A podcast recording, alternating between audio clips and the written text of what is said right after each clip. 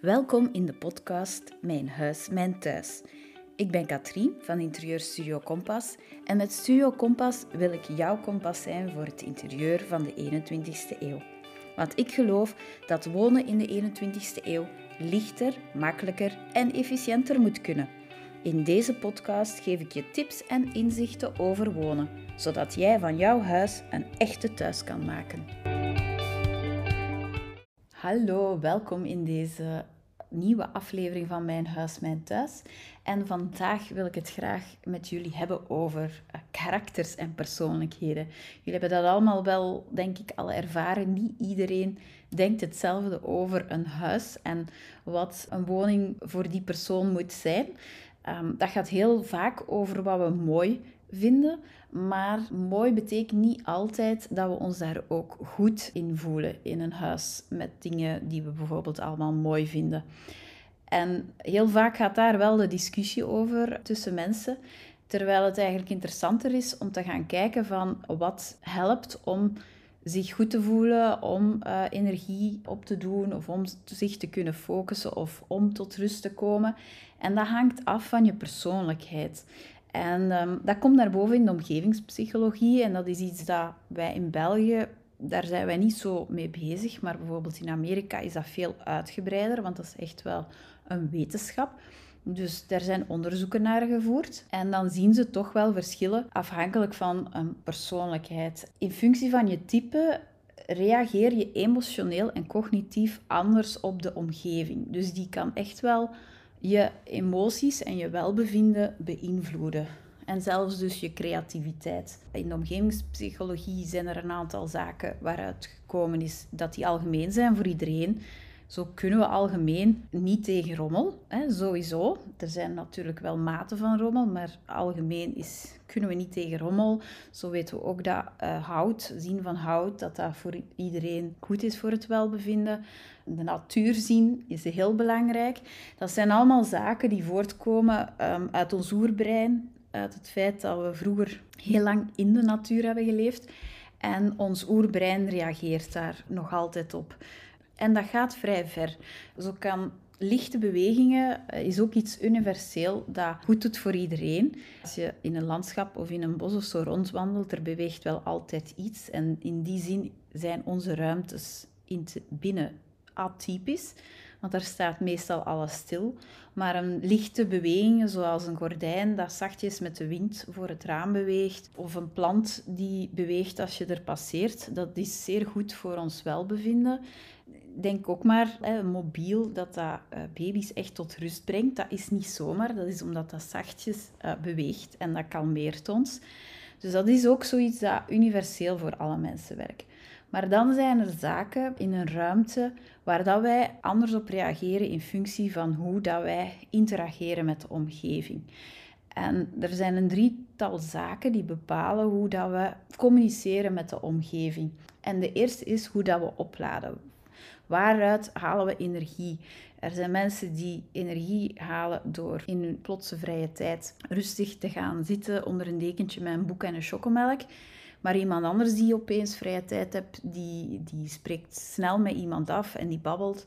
En die voelt zich na zo'n gesprek helemaal opgeladen. Dus een van de zaken is, hoe laat je terug op? Waar haal je energie uit? Is dat vanuit externe omgeving of laat je op vanuit je interne omgeving?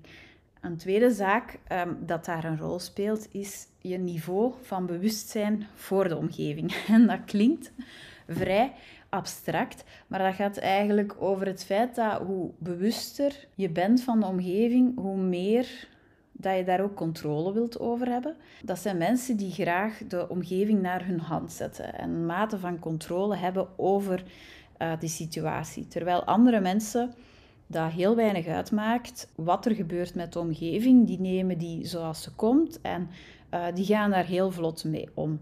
Dus dat is ook zo een verschil in hoe dat je interageert met de omgeving. En de derde die belangrijk is om je omgevingstype te bepalen, is hoe dat je open staat voor ervaringen. Er zijn mensen die heel blij zijn met hun dagelijks kopje koffie in hun plaatselijke koffiebar of met hun dagelijkse fietstocht naar het werk. ja, van die routine echt wel houden. En aan de andere kant zijn er mensen die elke keer verandering opzoeken en echt nieuwe ervaringen opzoeken en nieuwe prikkels uh, willen meemaken. En afhankelijk van hoe dat jij interageert met die omgeving, kom je dus tot een ander omgevingstype en heb je dus een andere omgeving nodig om je goed te doen voelen. Dat komt op heel veel vlakken terug in die ruimte dan. Dat gaat over hoe efficiënt een ruimte moet ingedeeld zijn, hoe flexibel een ruimte moet ingedeeld worden. Um, dat gaat over de mate van privacy. Er zijn types die heel goed werken met een volledig open plan, die zich geweldig zouden voelen in een loft, terwijl er types zijn die echt wel nog zoals het vroeger was ingedeeld, voor elke functie een ruimte en die kan volledig afgescheiden zijn.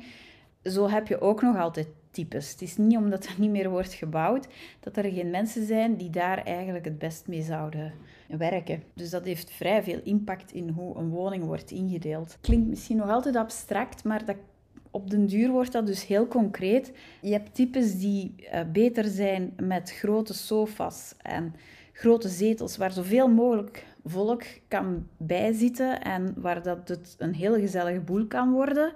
Terwijl andere types veel liever een aparte zetel voor ieder van zich heeft en graag wat meer afstand pakt en wat meer ruimte pakt. Dus zo concreet kan dat worden.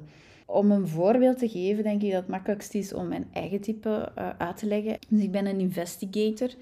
Nu, als ik het uitleg, ik zie niet goed de vertaling van die onderzoeker, maar bon, what's in a name? Ik ben eigenlijk iemand die heel goed is met less is more. En dat is heel raar om te zeggen. Dat is ook iets dat ik vroeger niet besefte, want zelf zoek ik graag prikkels op. Ik ga graag naar musea's. Ik kan iets super druk wel ook heel mooi vinden. Um, Zo'n zaken kan ik echt mooi vinden. Dus dat was voor mij iets dat ik niet verwachtte, dat ik in mijn eigen huis dan goed zou zijn met heel weinig prikkels. Dat is iets dat ik dan wel ondervonden heb door het vakantiehuis in te richten en ook door uh, in het huurhuis te wonen. Maar hadden mij op voorhand gevraagd van, oh Katrien, uh, jij zijt het best in een huis dat zo sober mogelijk is ingericht ja, ik had die wandelen gestuurd. Dat was niet iets dat ik zag aankomen. Dus het is niet omdat je iets mooi vindt dat je er goed bij bent. En het is niet omdat je er goed bij bent dat je het per se mooi vindt. Dus dat is iets dat we zouden moeten loskoppelen van elkaar. En ik zoek die schoonheid nog altijd op door naar buiten te komen. Maar ik weet nu ondertussen dat in mijn eigen huis het zo rustig mogelijk moet zijn. Een andere zaak dat daar zo naar boven gekomen is en wat ik wel heel snel door had, was dat ik effectief behoefte heb aan een privéruimte, aan ruimtes waar ik mij kan afzonderen van de rest. Dus ik ga best nooit op een loft wonen, tenzij die loft voor mij privé is. Dan zou dat nog wel gaan. Maar anders blijf ik weg van een, beter weg van een loft. Terwijl ik op zich, um, ja, ik vind lofts geweldig om te bezoeken en te ontdekken. En dat die architectuur vind ik meestal heel interessant. Maar het is niet iets waar dat ik, als ik daar zou wonen, ehm, echt me goed zou voelen. Ook naar flexibiliteit uh, wil ik een huis dat heel makkelijk aan te passen is aan de functie, de ruimtes. Dat is iets dat mijn man en ik gemeen hebben en dat we echt wel met de verbouwing rekening, in hebben, ja, rekening mee hebben gehouden. En dat waar we nu ontzettend blij mee zijn. Vroeger kreeg ik stress als in ene keer het huis moest dienen voor een feestje. Of ik heb heel veel creatieve hobby's, maar het huis paste zich daar niet aan aan. Dus dat gaf mij altijd heel veel stress. En nu is het huis zo voorzien dat ik elke ruimte heel makkelijk kan gebruiken voor een andere functie. En ook heel makkelijk terug kan uh, brengen naar zijn vorige functie. En dat, ja, ik voel me daar super blij mee. Dat is echt iets dat werkt voor mij. En ook voor mijn man. En dat is iets wat ik ook op voorhand eigenlijk niet besefte. Ah, wij zijn aansluitende types, hè, bijna zo goed als hetzelfde. Dat is natuurlijk een voordeel.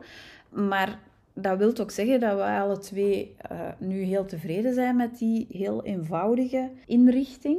Dat wil niet zeggen dat ik andere inrichtingen niet mooi vind. Dat is het voordeel dan als interieurontwerper, dat je kunt ook ander soort inrichtingen doen die je mooi vindt voor andere woningen en die dan past bij die mensen, zonder dat ik daar dan in moet wonen, omdat dat voor mij dan niet meer zou werken. Dus dat is het leuke aan mijn job.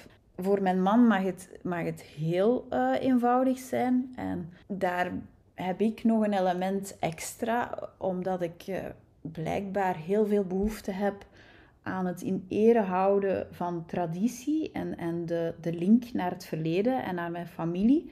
En dat wil ik ook zien terugkomen in de woning als ik die connectie voel. En dat is iets dat ik niet bewust van was totdat ik het las, maar wat ik wel deed.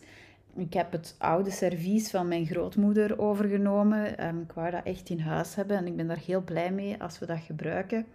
Ik heb ook zo'n oude hamer van mijn grootvader, die ik nu gebruik als houder van keukenrol.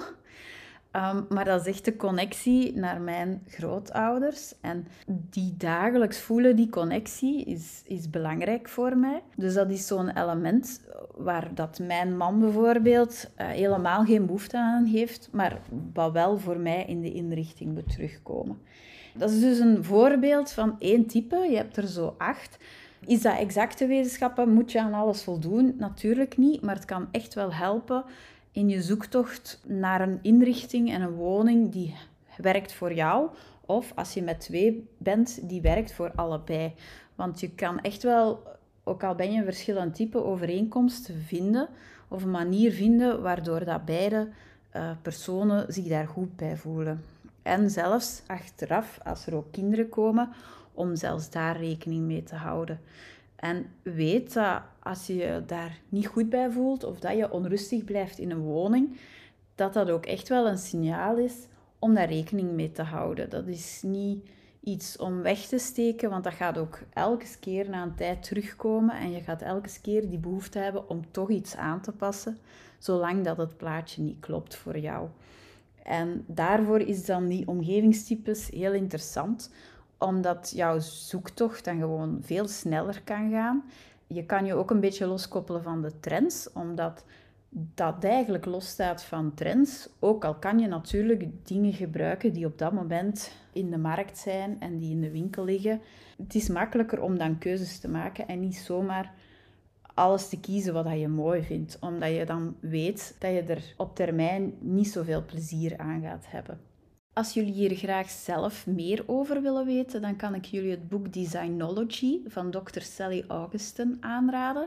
Zij heeft daar jarenlang onderzoek over gedaan en ze is een van de personen, de referentiepersonen voor uh, de omgevingspsychologie. Um, zij probeert dat in dat boek ook heel duidelijk en eenvoudig uit te leggen, echt heel praktisch toegepast op de woning. Dus dat is zeker een aanrader. Jullie mogen mij ook altijd vragen stellen. En natuurlijk mogen jullie altijd feedback geven op de podcast of een leuke review achterlaten. Dank jullie wel en tot een volgende keer. Dag.